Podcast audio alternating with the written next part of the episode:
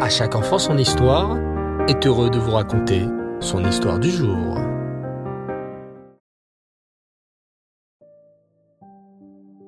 Bonsoir les enfants et Reftov. J'espère que vous avez passé une merveilleuse journée. Baou Hashem. Je vous retrouve ce soir à nouveau pour une histoire racontée en son temps par le Ben Ishraï. Cette histoire nous montre ce qu'est l'empathie. L'empathie, les enfants, c'est savoir se mettre à la place de son prochain pour ressentir sa peine ou sa souffrance. Écoutez bien le machal, la parabole de ce soir. Un roi n'avait qu'un fils unique pour héritier. Il aimait ce fils plus que tout, mais il lui fallait trouver un professeur pour l'instruire et le préparer à son futur métier de roi. Il chercha dans tout son royaume et nomma finalement un professeur très célèbre qui connaissait très bien la politique, la diplomatie, la gestion et tous les sujets qu'un roi a besoin de maîtriser pour bien accomplir sa tâche. Tu enseigneras à mon fils toutes tes connaissances pour qu'il puisse à ma mort me succéder et être un bon roi pour mes sujets et pour mon royaume que je lui laisserai en héritage. Et ainsi fut fait. Chaque jour, le maître enseignait au prince qui étudiait très assidûment. Le prince se révéla être un très bon élève, et au bout d'un temps, il maîtrisa bien toutes les matières enseignées. Le professeur se présenta donc chez le roi avec le prince, son élève, et lui proposa. Majesté, j'ai accompli ma tâche et, et enseigné à votre fils tout ce que vous m'avez demandé. Interrogez-le et vous verrez. Vous en tirerez, j'en suis sûr, une grande satisfaction. Si malgré l'attention que j'ai portée à mon travail, vous trouverez une chose que j'ai oublié d'enseigner Dites-le moi, et j'y remédierai. Le roi interrogea alors son fils dans différents domaines, et il constata, à sa grande satisfaction, que le précepteur engagé avait fait un très bon travail, et que son fils avait en effet appris beaucoup de choses, et qu'il semblait prêt à le remplacer le moment venu. Alors que le roi s'apprêtait à récompenser le professeur, celui-ci fit une demande au roi. Majesté, je ne veux ni richesse ni honneur. Cependant, il y a une dernière leçon que je souhaiterais donner à votre fils le prince, si sa majesté le permet. Mais pour cela, il faudra que le prince me suive chez moi, car c'est une leçon que je ne peux pas donner ici, au palais. Ravi du travail qu'avait fait le professeur, le roi avait toute sa confiance et accepta sans hésiter. Et ainsi, le prince fut envoyé chez son professeur. Lorsqu'il arriva, le professeur ferma immédiatement la porte. Puis, avant que le prince n'ait pu poser la moindre question, il l'attacha pieds et poings liés. Et là, il sortit un bâton en bois et se mit à battre le prince en comptant à haute voix. Un, deux, trois, quatre. Le prince se mit à crier, à pleurer, tant la douleur était forte. Mais le professeur continuait, ne prêtant pas attention aux plaintes du prince. Il continua de la sorte jusqu'à cinquante coups. Personne ne pouvait l'entendre. Et donc les plaintes du jeune prince, qui ne comprenait pas ce qui se passait, restaient sans réponse. Finalement, au bout de cinquante coups, le maître s'arrêta, puis détacha le prince, qui tenait à peine debout, et le fit remonter dans son carrosse, qui le ramena au palais. Le prince se présenta devant son père, blessé et pleurant. Il raconta à son père le roi ce qui s'était passé depuis qu'il avait quitté le palais. Le roi rentra dans une rage folle et déclara que le professeur méritait la mort par pendaison. Mais, après réflexion, il ne comprenait toujours pas pourquoi ce professeur qui avait si bien travaillé avait eu ce comportement.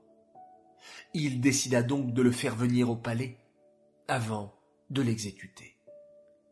Lorsque le professeur arriva devant le roi, celui-ci lui demanda durement Que t'est-il passé par la tête? Es-tu fou de battre sans raison mon fils adoré? Je t'ai fait confiance. Mais là, je te condamne à mort. Mais explique-moi la raison avant de mourir. Le professeur répondit alors. J'ai enseigné tout mon savoir à votre fils le prince. Mais il manquait quelque chose. Il n'a jamais souffert et a toujours été choyé dans le palais du roi. Comment pourra-t-il ressentir la souffrance de ses sujets, de ses semblables? C'est donc pour parfaire la mission que vous m'avez confiée que j'ai agi de la sorte. Le prince devra un jour faire régner la justice dans son royaume. Mais lorsqu'il punira ceux qui ont mal agi, comment pourra-t-il les châtier? Avec intelligence. Si un voleur est puni de mille coups, cela n'aura pas d'utilité, car dès le trois centième, l'homme ne sera probablement plus en vie. À présent, le prince sait ce que c'est un coup, deux coups, dix coups, cinquante coups, car il l'a senti dans son corps.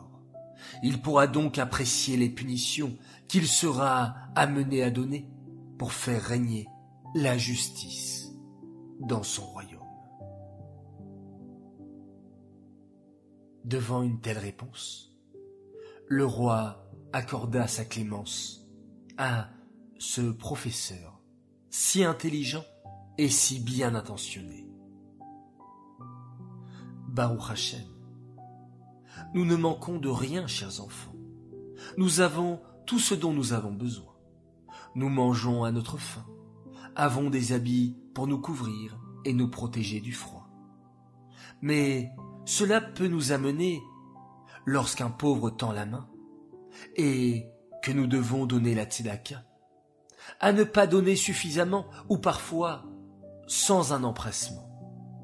Car celui qui a tout ne se rend pas compte de ce que ressent celui qui tend la main. C'est l'une des raisons pour lesquelles, parfois, Hachem nous demande de jeûner. Et lorsque tout le monde jeûne, et chacun s'affaiblit à ne rien manger pendant une journée, ainsi, il peut ressentir, l'espace d'une journée, ce que ressent le pauvre, parfois plus souvent. Et ainsi, nous serons en mesure d'accomplir mieux la mitzvah de la tzedaka. Voilà, chers enfants, l'histoire est terminée. J'espère qu'elle vous a plu et qu'elle nous donne à tous la force d'augmenter dans le Havat Israël. Et surtout, durant cette période du Homer, où il faut redoubler avec beaucoup plus de chesed et beaucoup plus de Havat Israël. D'ailleurs, en parlant du Homer, nous allons ensemble compter, puisque c'est une grande mitzvah, de compter chaque jour du Homer. Hier soir et aujourd'hui, nous sommes le onzième jour du Homer. Ayom, Achad Asar Yom, Shem Shavua Echad, Ve'arba Yamim, La Homer. Arachamanu Yachazir Lanu Avodat Bet Amigdash Limkoma Bimera Beyamenu. Amen, c'est là. Nous sommes donc le onzième jour, ce qui fait une semaine et quatre jours. Cette histoire est dédiée Lelou Nishmat, Meir Ben Gabriel, Alava Shalom. J'aimerais dédicacer cette histoire pour l'anniversaire des 9 ans d'un garçon extraordinaire, il s'appelle Raphaël Yosef Chakouri. 9 ans que tu as fait de nous des parents pour la première fois. Continue d'être le petit garçon et grand frère merveilleux que tu es déjà. Drôle, vif d'esprit et joyeux. On est déjà très fiers de toi car on voit que tu fais des progrès et que tu es attaché à la Torah. Sans toi, on s'ennuierait. Merci de faire partie de notre vie. On t'aime jusqu'aux légumes. Message de papa, maman, Levana et Salomé. Voilà, très chers enfants, à tous, je vous dis Laila Tov. Bonne nuit, faites de beaux rêves. Et on se quitte en faisant un magnifique schéma Israël.